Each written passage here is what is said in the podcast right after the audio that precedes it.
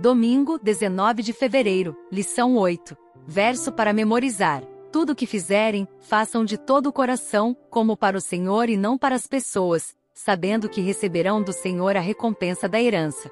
É a Cristo, o Senhor, que vocês estão servindo. Colossenses 3, 23 e 24. O que é importante em primeiro lugar. Ouça Eclesiastes 12, versículo 1.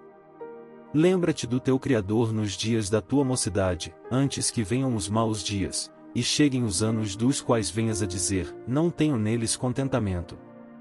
Pergunta 1. Qual é a mensagem para nós nesse texto?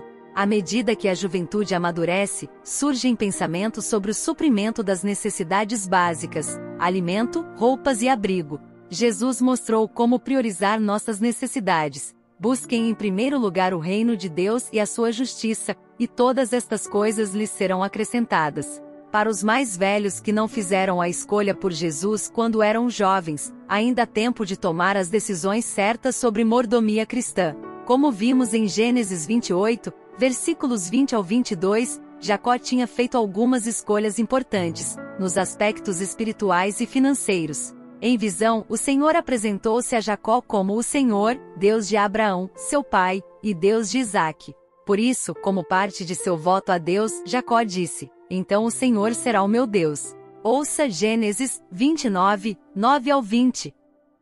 Estando ele ainda falando com eles, veio Raquel com as ovelhas de seu pai, porque ela era pastora.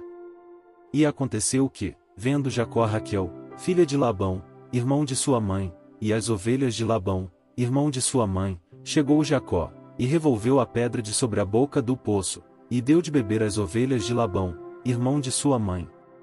E Jacó beijou a Raquel, e levantou a sua voz, e chorou. E Jacó anunciou a Raquel que era irmão de seu pai e que era filho de Rebeca. Então, ela correu e o anunciou a seu pai. E aconteceu que, ouvindo Labão as novas de Jacó, filho de sua irmã, correu-lhe ao encontro, e abraçou-o, e beijou-o, e levou-o à sua casa. E contou ele a Labão todas estas coisas. Então, Labão disse-lhe: Verdadeiramente és tu meu osso e a minha carne. E ficou com ele um mês inteiro.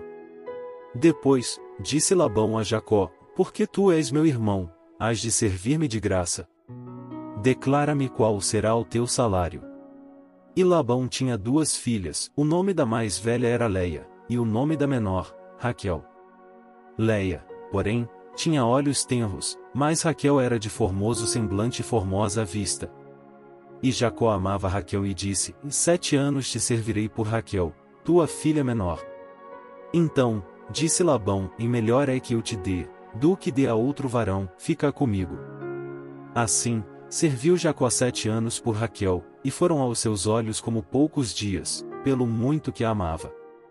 Pergunta 2. O que há de importante no tempo desse evento da vida de Jacó? Depois que Jacó fez seus compromissos espirituais e financeiros com Deus, o Senhor o dirigiu ao encontro de Raquel no poço. É apropriado tomar a decisão espiritual e a decisão de vida antes do compromisso com o casamento. O futuro cônjuge deve saber em que está se envolvendo. A pessoa é um cristão comprometido? Em que tipo de trabalho ele se envolverá?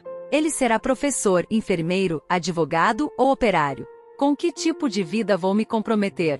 Outras perguntas que precisam de respostas antes do compromisso matrimonial são: que nível de educação foi concluído? Haverá dívida contraída nesse casamento? Estou disposto a aceitar essa situação como parte da minha responsabilidade? Ouça 2 Coríntios 6, 14 e 15. Não se ponham em julgo desigual com descrentes. Pois o que tem em comum a justiça e a maldade? Ou que comunhão pode ter a luz com as trevas? Que harmonia entre Cristo e Belial? Que há de comum entre o crente e o descrente? Por que é tão importante considerar esse princípio quando se procura um parceiro para a vida? Embora isso não garanta um bom casamento, por que ajudaria a melhorar as chances de um bom casamento?